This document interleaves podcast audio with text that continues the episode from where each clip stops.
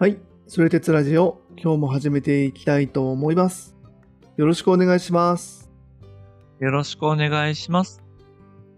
はい。今回も空海ということで、前回まで促進成仏とは何かと、その空海の密教の一番重要な核となるコンセプトみたいなものを見てきたんですけれども、まあ、今回はもうちょっとその、修行って何なのとか、中身について見ていくみたいな話でした。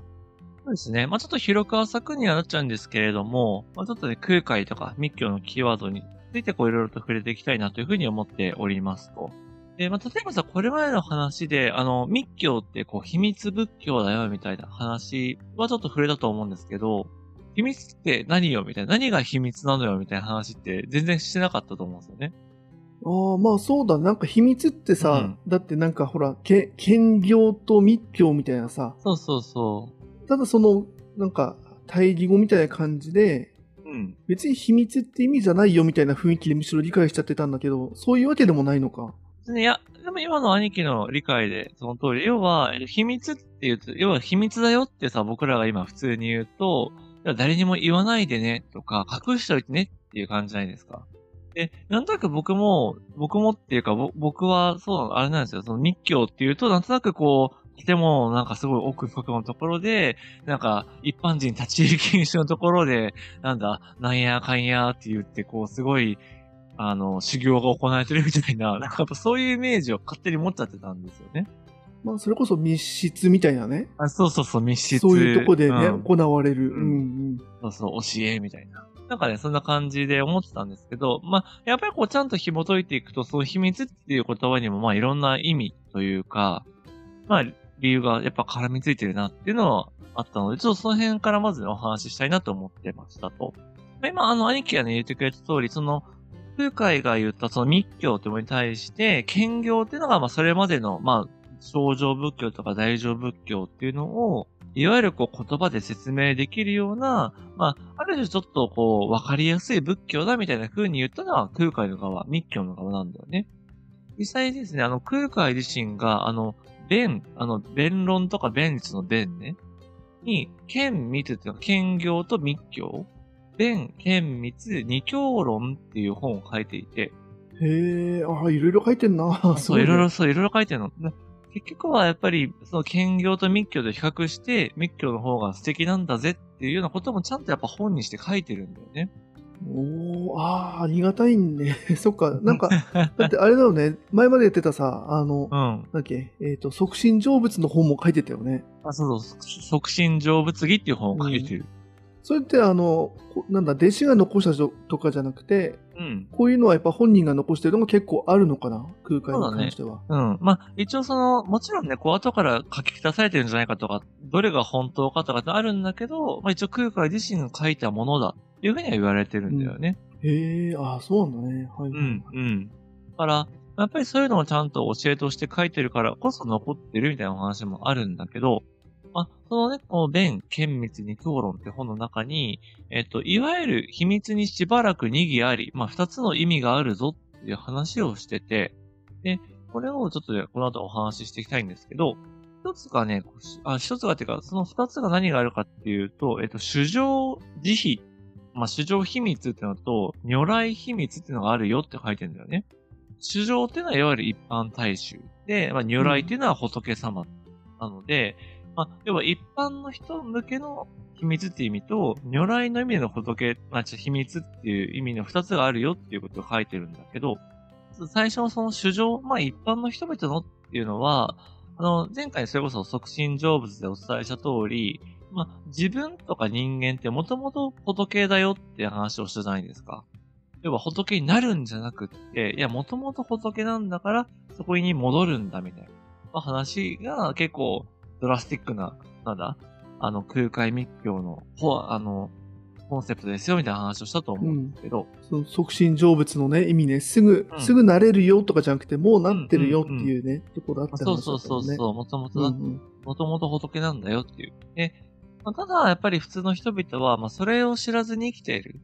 から、まあ、ある種自分が仏だと気づくことができないと。つまり、こう仏とかで悟りに至る道っていうのは実はそこかしこにオープンにあるんだけど、なんかすごい修行、まあ修行というか、そう何千年もな何回もこう人生をやり直さなきゃいけないとか、到底自分は仏なんかなれないみたいに思っちゃってるっていう。そういうふうにこう、ある種目隠しされちゃってるよね、みたいな。そういう意味で、その仏の教えっていうのは隠されている。要は自分で隠しちゃってるよっていうのが、この主情秘密いう意味での秘密だっていうことを言ってるんだよね。なるほど。あ、だから、その主情、慈悲ってその自分で秘密にするみたいな。そうそうそう。あ、そういうとこなんだ。そうです。おのずから、まあ自分でみたいな意味があるんだね、そこに。そうだね。うん。あ、そうです、そうです。あの、慈悲っていうのはじ、自らとか、自分の字に秘密の密なんだけど、あ、あの、自分で隠しちゃってるよ。みたいな意味だね。うん。で、もう一個の如来秘密っていうのが、実はこれちょっとなんか調べたら調べただけいろんな解釈があって、なんかあんまりこう、これだっていうのがなかったんですけど、実際空海の本の中によく書いてるの読んでもあんまりよくわからんっていう感じだったんですけど。えー、そうなんだ。うん。うん。まあ、一般的には、なんかやっぱその、仏の解く言葉っていうのは、要は人間にはわからんっていう意味で隠されているとか、あと仏様の方がやっぱり聞いてわかるのかこいつみたいな、そういう受け取る側の力量を見ちゃうみたいな。で、伝えてもこの人が理解できないだろうっていう人には秘密にして、要は教えないっていう意味での、まあ秘密だみたいないうふうに、こう言われてるんですよね。ああ、そうな。空海はどんな感じでこう言ってるとかってあるの、うん、ある。あるんだけど、本当にわかんなくて、あの、ちょっと読むんですけど、あの、2, 2分、3分ぐらいの読むんですけど、えっとね、王家の説法は木にとどまって薬を施す。弦はうろからざるがゆえに。故に多樹養心は内省を比してその境を解きまわず。すなわち頭角もキーし、十中も絶利せり。これを如来秘密と解く。秘密と名付く。って書いてんだよね。ちょっとあの、わかんない言葉が多すぎるね。そう。あの、頭角とかね、十地っていうのが、確かその、仏の修行の段階だから、まあそういう人たちのことを指して言ってるんだろうな、みたいなのもあるんですよ。あとはまあ一応、なんか、薬を施すっていうのは、要は相手の症状に対して、その、言葉を言うんだと。だから、あの、まあ、さっき言った通り、要は、相手がこのぐらいのレベルだったらこの薬、まあ、要は風邪の人には風邪の薬を出し、普通の人には普通の薬を出しみたいな感じで、仏の道を解くんだみたいに言われてるところもあるんですけど、でも本当にそうなのっていうのを、全然自分が判断できないんだよね。なるほどだし、だからあれか、そのいわゆる解説本みたいな、うん、解釈本みたいなやつでも、うん、なかなかこう、なんだろうな、一致してこないんだね。そうだね。うん、10人いれば10人のこうちょっと役が出てきちゃきちゃうというか。そうですね。はあ。で、なんだっけ、それが、一応その、いわゆる、まあ、本とか、あの解釈するとどういう意味になるんだっけか、その、なんだっけ、この如来秘密か。ね。まあ一応如来秘密っていうのは、いわゆるその、かけたそのあれだね、えっ、ー、と、薬を施すみたいな意味で言うと、まあ受け取る人の力量を見て、伝えてもわかんない人には秘密にするんだとか、あとまあ仏を解く言葉っていうのはそもそも人間と違うから、人間の言葉と違うから、秘密のものわからないものなんだみたいな感じ。は絶対違うよね。絶対 言い表しきれてないよね。そうなのよ。で、ださ、そうなっちゃったらさ、いや、だったら隠さずにさ、人間に分かるように教えてよってならない、うん、ちゃんと教えてくれるね、兼業の方が良くない？みたいな。なので、そう、ちょっと納得できなかったんで、僕いろいろ、いろいろ調べてみたんですよ、あの論文とか。そう。で、そしたらやっぱり、それを、あの、書いてる人がいて、その、秘密ってね、実は隠すっていう意味じゃないんだよ、みたいな、その語源に遡った時に、っていうような話があったのね。どういうことかっていうと、その、さっき言った通りさ、あの、現代だと秘密にしといてねっていうと、なんか誰にも言わずに隠しておいてね、みたいな感じだと思うんですけど、もともとの意味は、なんかね、その、簡単には人に示すことができないとか、奥深くて計り知れないっていう意味があるんだって、この火とか密っていう文字に。はあ、そうなんだ。うん。だから、その意味で取ると、その秘密仏教ってのは、いわゆる、これまで説かれてきた、どんな仏教よりも、その、奥深いし、計り知れない、まあ、大日如来そのものが説いた教えなんだよ、みたいな。そういう意味で、まあ秘密っていうのが隠すとかじゃなくって、奥深いんだみたいな。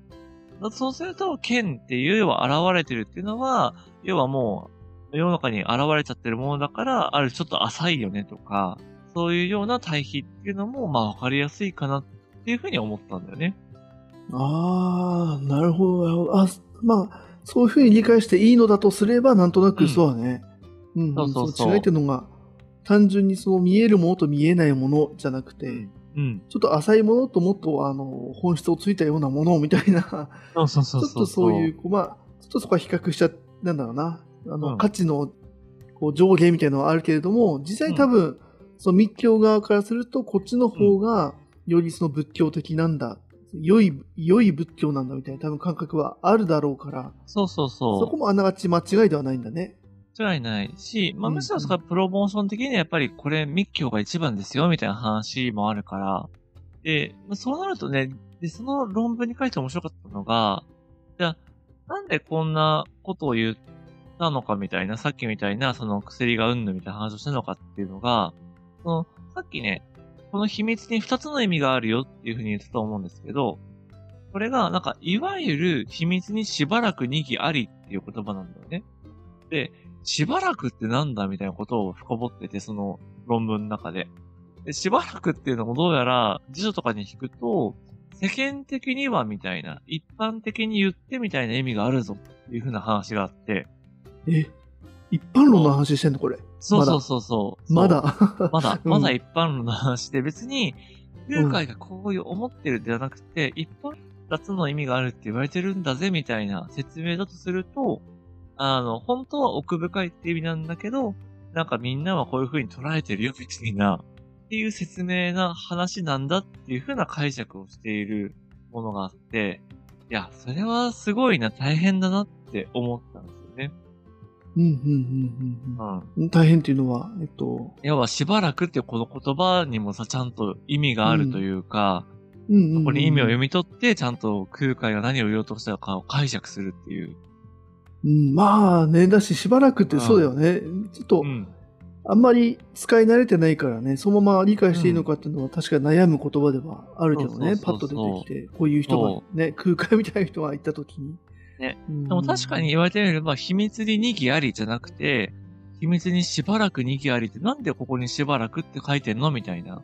で、やっぱそれは、あの、結構、ちゃんとした学者さんでも、あんまり見落としがちだ、みたいな話があって。えー、あ、そうなんだ。うんだってしばらくってさ、なんか現代風に解釈するとさ、うん。なんか、しばらくしたらなんか一義に戻りそうみたいなさ、あの、時間の単位みたいにさそうだよね。い一時的にみたいなね。そうそう。だから、なんとなくさらっと言っちゃうんだけど、まあ、そうじゃなかろう、みたいなね。はいはい。一般的にはと。うんうんうんそうなんです。なので、まあ、おそらく、まあ、自分のしっくりきた理解で言うと、まあ、それなんか、仏様が隠してるとか人間っていうのは、仏のことがわからない、なんだ、盲目な存在だとかじゃなくって、どっちかっていうと、まあ、奥深い教えなんだよ、みたいな。の方が、まあ、理解としては、なんかすごいしっくりくるな、なんて思ってましたと。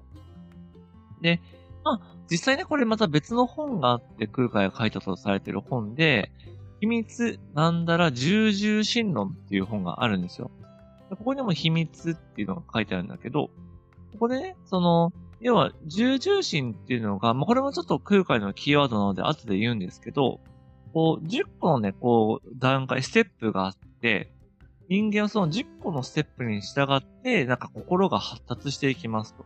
で、その一つ一つの段階を、その仏教のこれは何々宗とか、これは、あの、有意識とかっていう風に当てはめていて、で、最後の10段階目、最大、最高の段階が密教だみたいな話を書いてるんだよね。ああ、じゃあ明らかに価値の。そう、明らかに、そうそうそうそう、密教すげえぞって言ってるわけよ。あ、そうなんだ。しかもそれがあれか、うん。あの、悟りの段階とかじゃなくて、うん。その、まあその段階があったとして、例えばその大乗仏教のなんとか宗だったら、ここまでいけるよ、5段階までいけるよ、みたいな。ランク付けしちゃってるの、これ。そう、までいけるというよりは、な、人間の心っていうのは1から10まであるんだけど、それの、例えば6段階目が大乗仏教のこれですみたいな、そういう感じで言ってんだよね。で、えっ、と、そこでは密教に至る心を、えっ、とね、秘密将軍心っていうふうな、これ秘密は普通の秘密ね。将軍は、あの、宋はなんだ、壮大とか、あの、草冠のやつで、ゴンは厳かだね。あの、厳しいとか厳かなので、まあ、要は、奥深くて、すごく厳かな心みたいな、まあ意味合いなんだけど、これが密教の心だみたいな風に、こう、割り当ててるんだよね。なので、やっぱこう秘密っていう言葉は結局隠れてるとか、なんか一般人から離れてね、なんかせこせこ、せこせこ言われてないけど、なんか、こっそりやってるとかって意味じゃなくて、まあやっぱりこうね、あの、奥深いとかなかなか普通は計り知れないみたいな、まあそういう意味合いなんじゃなかろうかみたいなことを、まあ今回ちょっと改めて知りましたよっていう感じですね。なるほど。なんか面白いね。うん、仏教10選みたいな感じがする、ね。あ、そうそうそうそう。うんうん。よくあるね。ランキング形式でみたいな。うん、まあね。なんかね、あの、ちょっとその重々心の話を今日ぜひやりたいなと思って、ちょっと持ってきてるんですけど、あの、この、さっき言った、ね、この秘密マンダラ重々心論っていう本があるんですけど、これなんかなんで書いたかっていう話も伝わってて、そう、あの、当時のね、天皇さんにちょっと密教のことを教えてくれよみたいに言われたんだって。そう。で、あの、あ、わかりましたつって本書いて献上したらしいんだけど、なんか全10巻もあるんだって、これ。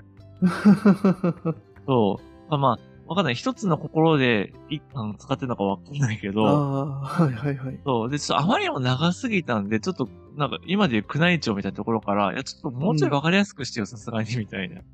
ああ、なるほど。さすがにこの10冊天皇に持っていくわけにはいかないんで、みたいな。そうそうそう、わかんないし、みたいな。ですので、あの、あ、わかりました、つって、ちょっと短くしてできたのが、秘蔵翻訳っていう、またそれは別の本があるんだよね。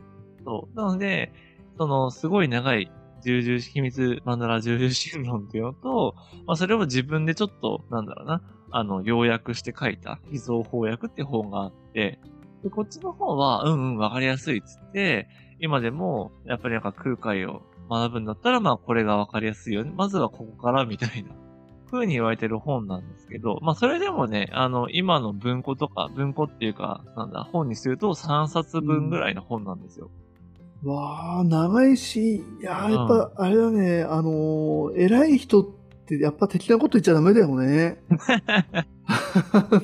あ天皇の話？天皇がさ、やっぱ有能なさ、空海にさ、ちょっと密教教えてよ、みたいな話したら、10巻書いてくるわけでしょ。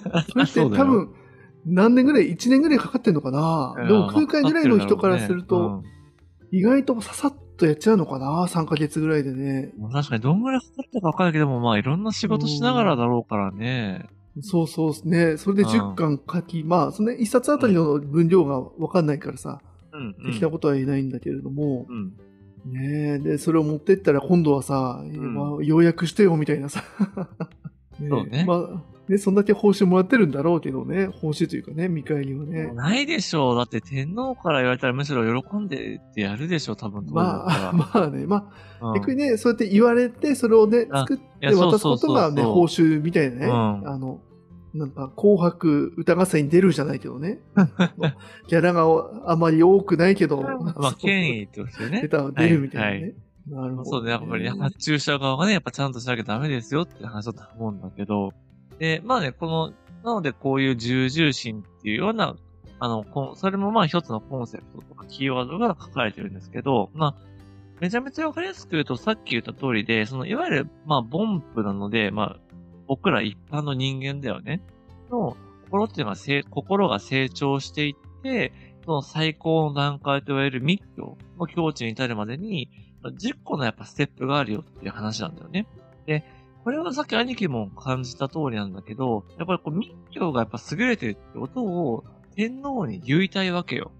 うん。やっぱそうじゃないと、なんで密教のお寺建てるのとか、空海何がすごいのみたいにななっちゃうわけじゃない。うんうん、まあそうですね、うん、もっと別のね、お坊さんっていうか宗派のさ、有能な人が出てきた時に、そっちに天皇が仲良くなっちゃうと困るっていうのもありそうだもんね。そうそうそうそう。やっぱりこうそういうプレゼンテーション、プレゼンなんだよね、だからこれは。っていうのを示すために、やっぱり他の仏教とか、と比較するのはもちろんなんだけど、それだけじゃなくて、要は人の心が成長すればもう自然と密教に至るんですよ、みたいな。これって仏教の話じゃなくて人間の話なんですよ、みたいな感じなんだよね。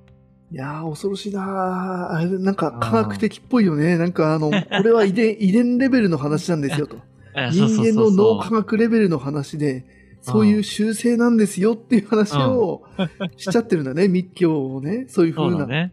そうそうそう。だから心理学とかちょっとね、人間の、なんだ、進化論じゃねえけれども、もうそういうもんなんですよ、みたいな。なんかやっぱりね、他のまあ仏教とか宗教からしたらたまったもんじゃないと思うんだけど、やっぱりそれをやるためには当然仏教全体の理解もそうだし、まあ人間というものの理解もそうだし、やっぱりそれをちゃんとインプットしてアウトプットできるみたいな、やっぱりもうそれがトータルでやっぱあるっていうのが、まあ空海のすごいところだなっていうふうには思うんですよね。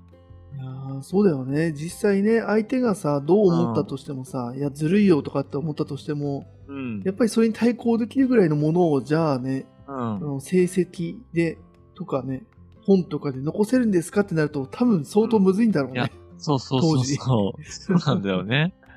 で、ましてやね、国のトップ天皇に対してやっぱそれを納得させるみたいな話だから、ぱりね、それはすごい本だなと思う、改めて思うんですけど、じゃあ、まあ実際にどんなことが書かれてるかっていう、まあちょっと僕も、もちろんね、こう全部読めたわけじゃないんだ、あくまで抜粋したものを、まあ、なんとなくお伝えしてっていうぐらいではあるんですけど、二つ目のね、段階、まあいわゆる一般民衆の心っていうのが、衣装低用心って言われてるのね。これちょっと漢字は難しいんであれなんですけども、衣装がいわゆる、まあ、凡夫、一般人で、まあ、低用が、いわゆるお羊、お羊、オスの羊ですと。あはいはい。ああ、丁寧語じゃなくて、羊を丁寧に言ったわけじゃなくて。あ、うん、オスの羊。はいはいはい。あの、そう別に天皇に捧げるから丁寧とかではなく、うん、あの、オスの羊ですと。はいはいはい。そうまあ、いわゆるもう動物みたいに、こう、食事とかね、快楽とか、まあ、食べたい、寝たいとかね、そういうものしか考えない。まあ、本能的なあり方っていうのが、まあ、いわゆるこう、一般民主第一ステップだよ、みたいな。みんなそこから始まるよ、みたいに書いてるんですよ。で、ただ、その世の中のために立とうとか、自分をもうちょっと磨いていこう、社会に役立つ人間になろうとかっていうのが第二段階で、そうなるとこれは儒教の立場だっていうふうに言うんだよね。ええー、あ、儒教が出てくるんだね。そうそうそう。はい、仏教だけじゃなくて儒教とかも出てきて、あの、儒教であんまりちゃんとやってないんで、あれなんですけど、うん、まあ、いわゆるね、孔子、あの、中国の孔子が、まあ、始めた立場で、まあ、社会秩序を保つとか、ね、あの、父親を敬えとかさ、礼を大事にしろとかってあったと思うんですけど、で、そういうのは、あの、この第二段階なんだけど、ただただこの仏教的なね、やっぱ知見化すると全然浅くって、結局現世に取られてるじゃないかみたいな。おまあそういうことを言うんだよね。うんうんうん。とか、まあ宗教心が生じて、やっぱこう、現世じゃなくて来世の救いを得るとか、要はこの自分の、なんだろうな、人生だけじゃなくって、もう魂みたいな、そういうところまで、そう、想像が至るっていうのが、まあ、いわゆるこう、宗教の話で、その第三段階っていうのが、えっと、バラモン教に相当します。うん、まだ仏教出てこない。へそう、まだ仏教出てこない。うんうんうん。そう。なので、あの、まずはこう一般の頃があり、儒教があり、まあバラモン教がありみたいな感じなんだよね。で、第4段階からが仏教なんだけど、そう言われるとさ、やっぱりこう、儒教とかバラモン教がたまったもんじゃないね、それこそね。いやー、そうね、仏教の中だけかと思ったら、結構広い話をしてて、あ、そうそう俺はでも、空海のあれな、コミュ力なのかな？その、諸生術というかさ、うん、あの、その仏教を下げてるわけじゃないんだね。仏教はすごいんだぜって言いながら、だから、その他の宗派の人たち、大乗仏教の人たちも、まあ、悪い気は最悪しないというかさ、なんかちょっと花を持たせてる感があるよね。あの、まあ、まあ、でもね、あの、実はこの後読むとそうでもなくて、あ、そうなんだ。やっぱりその、そう、まあ、第4、第5段階が症状仏教なんだよね。そう。で、いわゆるこう、あの、なんだ？どう忘れちゃアビダルマ、アビダルマとか、まあ、そういうのが来て、で、えっ、ー、と、第6から第9までが大乗仏教の、えっ、ー、と、発想集とか、三論集、天台集、華厳集とか、そういう風に結構厳密にね、こう、何々集とかっていうのが定義、定義というか、割り当てられてるんですよ。で、それぞれも、まあいいとこあるけど、でも足りないよね、みたいなのが、やっぱ書かれてて、で、最後に、第10段階イコール密教だ。これが真言宗なんだ、みたいな。真言密教こそが第10段階秘密超言心でトップなんだぜっていうのを最後にバーンとクライマックスで出すわけなんだよね。わあ、すごいね。真言宗っていうのは空海が作ったというか伝えたやつなのかな。中国で学んできたのは大日教だったよね、確かね。そうだね。えっ、とね、空海が日本に持ってきて開いたのが真言宗だね。うんうん。じゃあ多分その中国で学んできた大日教をベースに、うん。自分なりにまあその解釈して、まあ和訳したりして日本に広める際に大日教と言わずに、空海私が学んできたものを真言宗としてみんなに教えてあげるよっていうふうに、うんそこはそのブランディングしたんだね、自分で。そうそうそう。だし、まあ、大日教は経典なので、あの、そういう本、本というか、なんだろうな、うんいわゆる聖書みたいなもんなんだよね。ああ、そうか、そこの違いもあれだね。よく、うんこう、うまくこう分かれてないね、感じがした。へえ、そっか、違うんだ。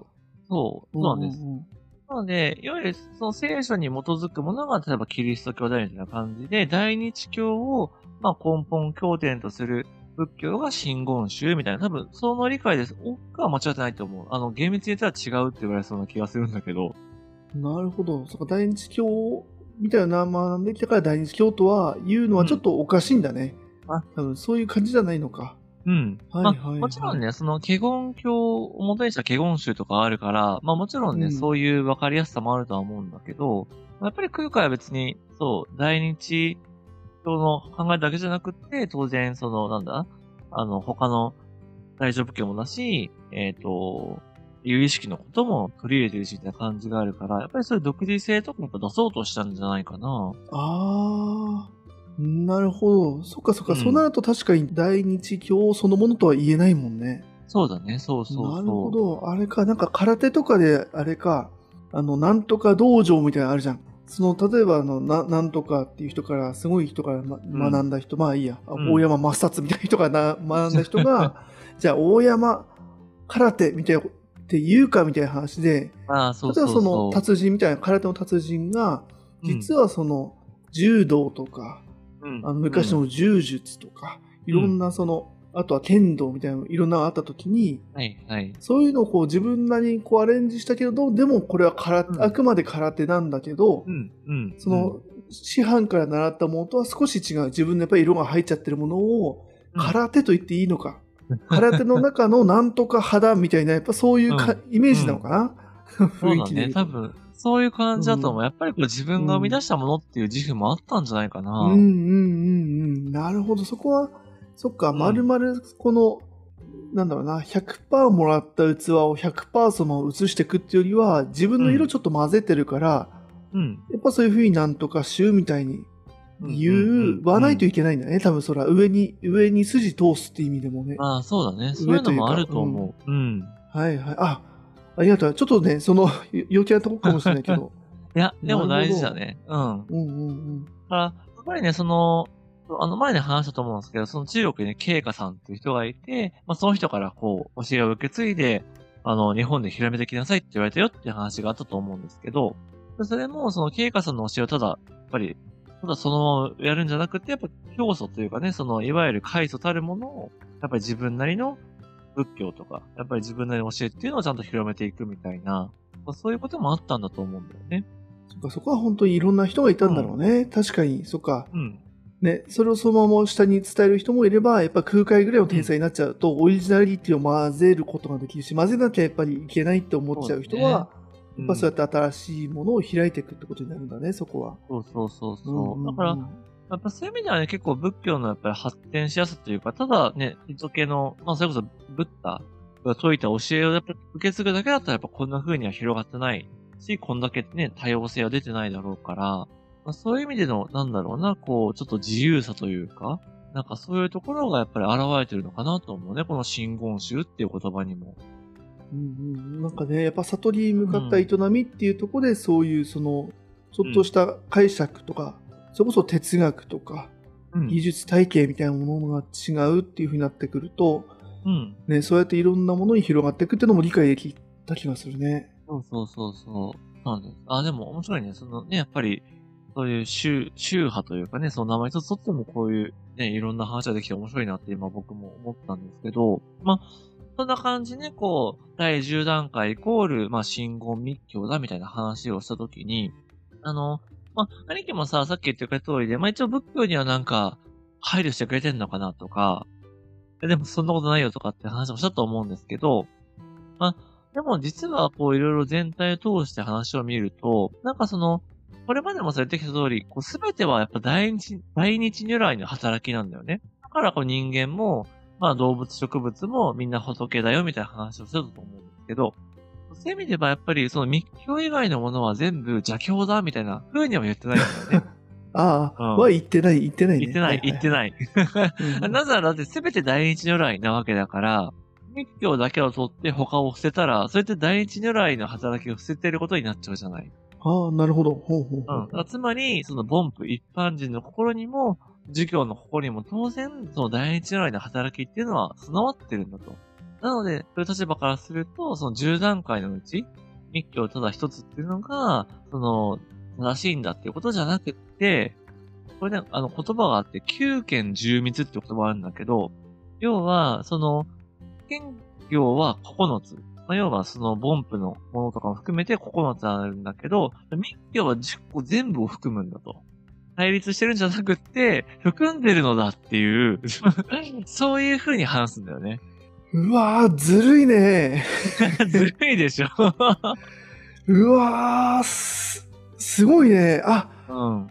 ここまで来て、そっかそっか、さっきね、うん価値の上下みたいな話をしていたんだけれども、うんうん違うんだ、これ。そう、最後にね。うわ まあ、ステップ論だって言って、そう、階段を登ったと思いきや、いや、実はそれも全部10個含めて、大日如来の働きなんですよ。密教なんですよっていう、まあそういうね、あの、スケールの大きさで話してるから、まあ、これをね、懐が広い取るか、いやもう好き勝手言いやがってこの野郎みたいに取るか、は、まあ、やっぱりこう、受け手の、やっぱりこう、スタンスというかね、立場次第だよね。ー。まあ、そうだね。そこの思惑みたいなものはどっちか本当に知らないけど、うん。うん。やっぱその器の大きさなのか、やっぱその想像力、クリエイティビティというかさ、はいはいのはい。広さみたいなのはすごいね。仏教に限らず、儒教とかバラモン教も含めて、そうそうそう。大日如来の働きがあるんですよというふうに言っちゃってんだもんね。いわゆる異教と言ってもいいのに、そっちは。そう異教じゃないんだ。だね。そうじゃないんだよね。全部、密教に、あの、薄くでも、やっぱり、変わってるんだよね。うん。すごいね。本当に。いや、これ言われちゃったら結構ね、ぐぬぬってなると思うんだよね。うーん、まあね、だってね、うんそっか、ね、植物と動物とは違うとか言いながら、うん。ね、いや、実は原子っていうものがあってね、みたいなさ、あそう全部そうそう実は土も、あの、石も、植物も人間も動物も、うん。空も、全部一緒なんですよ、というそうね。話されちゃうと、うぬぬってなるね、これね。そうそうそう。だから、いわゆーるこのやっぱ大日如来みたいなのも別にね、如来、そういう大日如来さんがいるとかっていうよりは、うんやっぱりこう、いわゆるこの宇宙の摂理というか、で、この宇宙っていうのも、いわゆるこの地球とかを含む物理的な宇宙だけじゃなくて、まさに仏の世界も含む、この摂理だみたいなやっぱり解釈とかもあって、まあそういうふうに言うと、この物理的な摂理としては原子とか素粒子があるよねっていう意味で、やっぱ変換可能になっちゃうんだよね、まさに。うんなるほど、なるほど。はいはいはい。うわー空海にしてやられてるね。今の話も空海にさせられてるわけね。今の原子の話もね。そうね、そうそう、そのインスピレーションうもわ分かってましたみたいな。ちょっと手のひらすぎるなこれ。空海の。うわなんかそのぐらい広がりがやっぱあるんだよね。だから人によっては、まあこれもちょっとね、あの、拡大解釈だとは僕個人的には思うけれども、やっぱりこの現在のね、最先端の物理学が、やっぱ空海に通ずるんだとか、そういうことを考えていたんだっていう人もいるし、まあでもそれが全然やっぱりこう、そこの、なんだろうね、そのぐらいやっぱりこう、深く、やっぱ世の中捉えたっていう意味では、まさにそうなんだろうなとも思うんだよね。ー。だから抽象レベルでは一緒だよって話だもあんね。そうそうそうそう。うんうんうんそれを第一如来と表現するか、まあ、素粒子とするかとか、まあそこを一応観測できるものとするかみたいな話はあるんだけど。うん。うんうん。だからまあ、ね、そこを無理やり引きつけるのは確かに無理があるかもしれないけれども、うん。その中小レベル勝負をしたとすれば、もうすでに空海はそこまで至ってましたよっていうのは、まあ間違いはないというかね。間違いない。うん。うん、まあ、もっと言えば、その、前なんかであったけどさ、例えば、えっ、と、プラトン。はい、はい。あのーなんか、学者さんがさ、プラトンの話を読んでないか思いついたみたいな話も、あまあ似たような話だよね。やっぱり2000何百年前に、その中小レベルに至ってたのではないかっていうね。いやー、恐ろしいな。これは勝てないでしょう、これ。やっぱ、ここまでやられちゃうとね、どんだけ悔しい思いして、どんだけ批判はできたとしても乗り越えられないよねうん。頼もせないと思う、空海は。うん。いや、そうなんだよね。やっぱだからこそ、その、今後ね、やっぱ真言宗っていうものが広がっていき、その後、なんだろうな。あの、その真言宗って枠の中でやっぱいろんな新しい個性が出てくるみたいなのも、やっぱり空海を超えたというよりはやっぱ空海をってるみたいな感じだと思うんだよね。かまあでもね、はいとはいえ、今の日本でね、普及してるのは大乗仏教系の方、うんよね、浄土真宗的な話だろうから、それで言うともううん何があったのかっていうのもね、面白いけどね。そうだね。はい。なので、まあ、ちょっとそのあたりのね、あの、鎌倉仏教とかの話は次回ちょっとぜひしていきたいなとは思ってるんですけど、最後にね、あの、ちょっと面白かった話を見たので、これを伝えたいと思って持ってきたのが、あの、密教の修行ですね。ああ、はいはい、あ、そうだよ、その話まだ聞いてなかったわ。うん。ね、うん修行大事ってさ、一応前回も言ったと思うんですけど、その促進成仏のために。うんうん。でも、じゃあ、実際どんなことやるのみたいな話って、わかんないじゃないですか。僕もわかんなかったんですけど、だって秘密にされてるからね、だってね。秘密にされてない、別にされてない、されてない。別にみんなやってるんだけど、その密教の人は。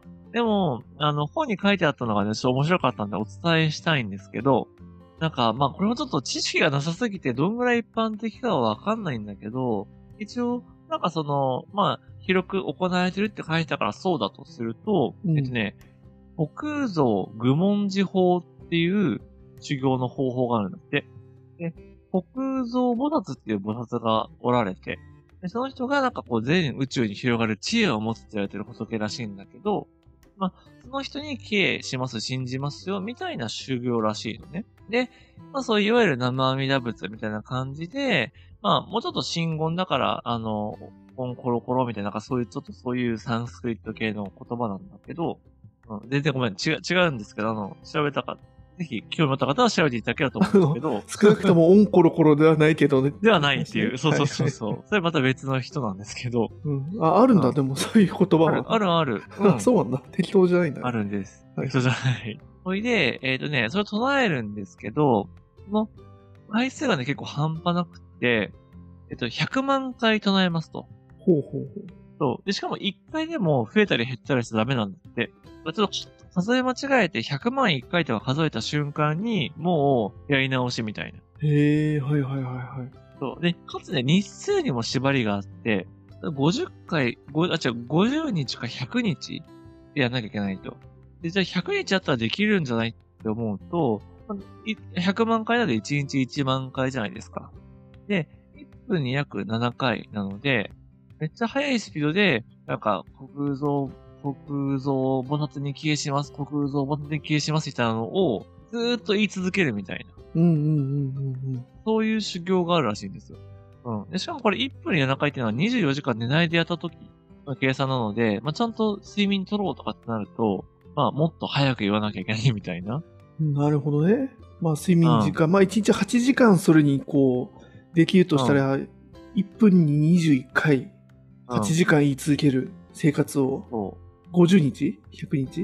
う。100日。うん、100日か。100日。そう。っていう、まあ、結構ね、やっぱ普通に考えても結構ギリギリな。だって、1時間言い続けるんだよ、同じ言葉を。しかも数え続けて。そうだ1回言った、ね。2回言った、80何万回言ったみたいな。うんうんうんうんっていうようなやつで、実際ね、修行中にこう結構ね、精神病んじゃう人がいたりとか、あとなんかね、ちょっと時代が、あの、下っていった時に、ちょっとあまりにも大変な修行だから、あの、いわゆるこう、戒律を破ったお坊さんとかに、この修行を罰としてさせて、なんか粛清に使ってみたいな、なんかそういう話もあるんだって。罰ゲームになってるじゃん、これ。え、これってあの密教の中の密教のお坊さん密教のが戒律を起こした,、犯した時にこれやっとけって言われるの？そうです、そうです。まあ修行しとけっつってこれやらされるみたいな。あれか、まあ、素振り5000回みたいな話か 野球部の。まあそうね。お前、ね。要は、まあうんそれでね、あの、野球上手くなるんだったらやっとけみたいな話だよね。なんかいじめではないけど、練習ではあるけど、ほぼいじめみたいなね。まあ粛清だからね、やっぱり。うんまあそれはね、あの、楽なことではないんだけど、そう、でもただね、これをやり遂げて、まあ、ちょっとね、その後儀式を行うと、まあ、限りない、こう、知恵の、知恵をね、得て悟り開けるっていうので、まあ、無限大のね、修行をして、来世来世でやっていくよりは、まあ、マシかどうかみたいな。まあ、やっぱりいずれにしてもね、こう、今、好みこのままで仏になるよって言っても、やっぱり、まあ、生半可じゃないよねっていう。まあ、そういう雰囲気もね、ちょっと感じていただけるんじゃないかな、というような感じですね。へえ、これ、ハヤトやったことある？これ。ないよ。ないですね。えうんちょっとやってみてほしいな。なんか YouTube とかでさ、あの、筆記をしろってこ 100, と100日後に悟ハヤトでさ、あの、あの、ライブ配信、ね。ライブ配信でうわー1日8時う間、ん。で、あの、うんカウント、カウンターつけいや、8て、時間なんかじゃね、足りないのよ、これ。誰かさ、もう一人さ、あの、こう、なんか1日5000円ぐらいで雇ってさ、あの、カウンター持ってカチカチカチってやってもらって、で、それをダブルチェックする人ももう一人雇って、うん。やれば多分、あの、ずれないから、ちょっと待って。だってさ、いや、100万円かかるって1日5000円で2人雇ったらさ、100日だったら100万円かかるからさ、その、そのライブ。うんそれクラファンでやればいいんだよ。クラファンもしくは、そ、その、YouTube で100日間あるでしょ。はいはいだから、それの収益を当てるって。投げ銭でね。いやー、確かにね、ちょっと面白そうって思っちゃったけどさ、それ。思っちゃうのかよ。思って、いや、じゃあちょっと面白そうじゃない？だって。えそれをじゃあ、それをやる人を雇えばいいんだよ。ハヤトがやるんじゃなくて。なんでだよ。プロデューサーとしてね。もう一人5000円かけて、150万で。いや、やら、やるなら自分でやるよ、別に。そうはね、悟ったか悟らないか分かんないもんね。いや、そうそうそう自分でやらないとね。うんいやー、でもちょっとな、奥さんとかさすがに言われるだろうな、ちょっと。いや、言うよ。うん。でも俺うん俺だったら離婚すると思うけどね、普通。マジか それはね。ダメ？悟ってもダメ、100日後に。旦那うちの旦那悟ったんだよねってさ、うん面白くない？いや、その考え自体が怖いからね。うん。悟ろうが悟まいが、もう、うん。あー、うん、ダメか。あ、どうなんだろうなうん。うーん。いや、どうなの？あの、いわゆるさ、あのはい全然あの、宗派とか違っちゃうと思うんだけどさ、はいはいはい。いわゆるあの、アジャリみたいな感じでさ、うん。この修行を成し遂げた人は過去何人しかいないみたいな、そういうのもあんのかな？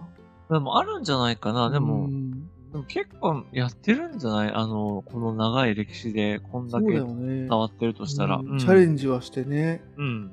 うん、だし、難しい。でも、それこそさっきのようにさ、あの、チェックしてる人いないとさ、なんとでもい言えるじゃん。そうなのよ。ねそこ難しそうだよね。だから、うん、だからあれなのよ。さ、最後にやり遂げた、で、ちょっとしゅ、あの、ちょっと行、儀式をしなきゃいけないんだって。はいはいはい。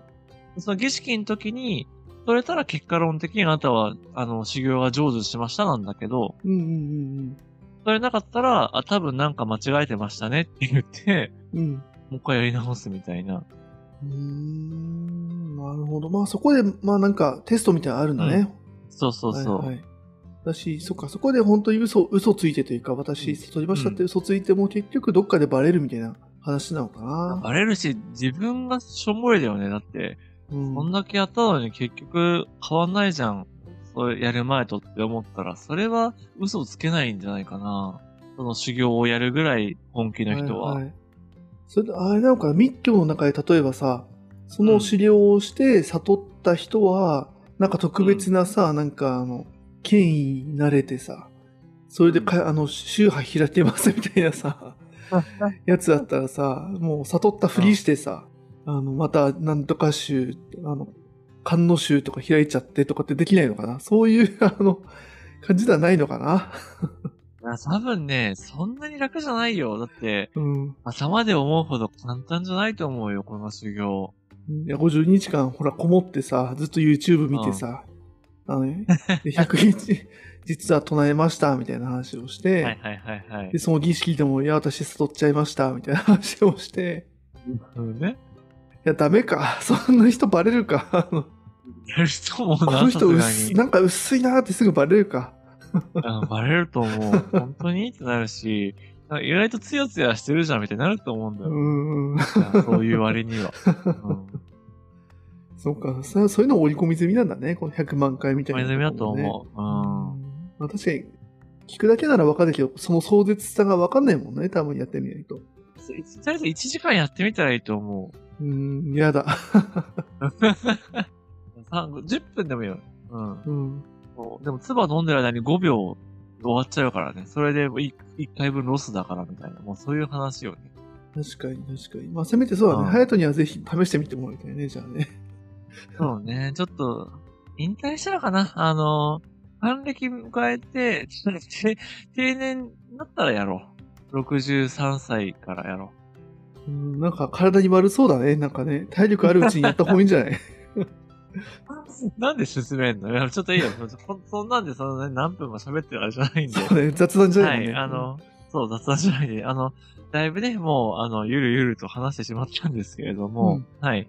まあ、なのでちょっとね、今日最後に、その、密教のね、秘密、言葉が何かみたいな奥深いんだよって話とか、またこう、重々心っていうそのね、空海の、その人の心の発展と、密教とか、それまでの仏教っていうのがどう、まあ仏教以外とか、あの、宗教どう関わるのかとかっていう話もしつつ、あと主要な話もして、ちょっと密教っていうもののちょっと広がりを少しでも伝えできたんじゃないかなというふうに思っておりますと。はい。まあ、でもね、本当はね、やっぱり、あの、前回本当は言ってたマンダラとか、信号ってなんだみたいな話、本当はしたかったんだけど、うん。ちょっとごめん、あの、言葉でね、説明できませんでした。あの、ええ そう、さっきの、やろうとはしたん途だ。中でさ、そう、やろうとして、いろいろ本も読んだんだけど、うん。全然伝わらんなと思って、やっぱりマンダラってやっぱ視覚的なものだから、うんうんうんうん。あの、こういう図ですみたいなことないとしんどいなとも思ったし、マントラとかだとサンスクリットでこの言葉はみたいな話になって、ちょっとこれは、今扱うには自分の力量が足りんなってちょっと思ってしまったので、すいません、ちょっと逃げたんですけど、正直。そっか。いや、じゃあ、あれだね。うん。その国蔵愚問事法をやった後に、じゃあ、それは、はい。ぜひね。そうですね。はい。またね、お伝えしていきたいというふうに40年ぐらいに思ってるんですけれども、まあどうでしょうかね、密教。あの、まあちょっと雑談でもね、兄貴にも感想を聞いてみたいなとは思うんですけど、まあ、これまでとね、やっぱり仏教とは違う。まあもちろんね、西洋哲学とも全然違う、あの、感じをまた持っていただけたんじゃないかなというふうに思っておりますと。はいはいはい。いや、そうだね。また機会があればね、この密教とか、うん他のね、仏教とかの宗派とも比べながらね、また多分、出番というか機会もあるだろうから、ぜひぜひね、その、ここをなんか土台としてまた、いろいろ話聞きたいなと思ったね。そうですね、そうですね。で、まあ、次回はね、あの、鎌倉仏教のことをちょっとお伝えしようと思っていて、で僕もちょっと正直このあたり勉強中なので全然、あの、なんだろうな、皆さんにもお伝えしつつ、まあ自分も勉強していきたいっていう話と、まあ今のイメージで言うと、まあやっぱりこう鎌倉仏教になるとね、こう念仏が簡単になるよとか、むしろ踊ろうぜみたいな、踊り念仏みたいな、まあよりこう親しみやすい、こう民衆にも、まあ触れやすい仏教だみたいなイメージがあるんですけど、なんかね、それがじゃあ本当にそうなのかとか、まあ、どうしてそうなっていたのかみたいなことが、まあ、これまだわかんないのよ、僕も。うんうんうんわかんないので、そのあたりちょっと、きっと、それ、あの、本はもう書いてるので、それ読んでるので、まあ、そのあたりから、まあ、ちょっとインプットして皆さんにね、お伝えしていきたいというふうに思っている感じでございます。うん。はいはい。なるほど、了解です。まず、そうだね。今回、この空海やったからこそね、その最澄から連なる、多分鎌倉仏教みたいなね、あそうそううんそう。話になってくるだろうから、この流れでね、ちょっと仏教にもうちょっとこう、浸っていきたいなと、ねうん、思いますんで。では、あの、次回、鎌倉仏教ということで楽しみにしていきたいと思います。では、引き続き、よろしくお願いします。お願いします。今回もありがとうございました。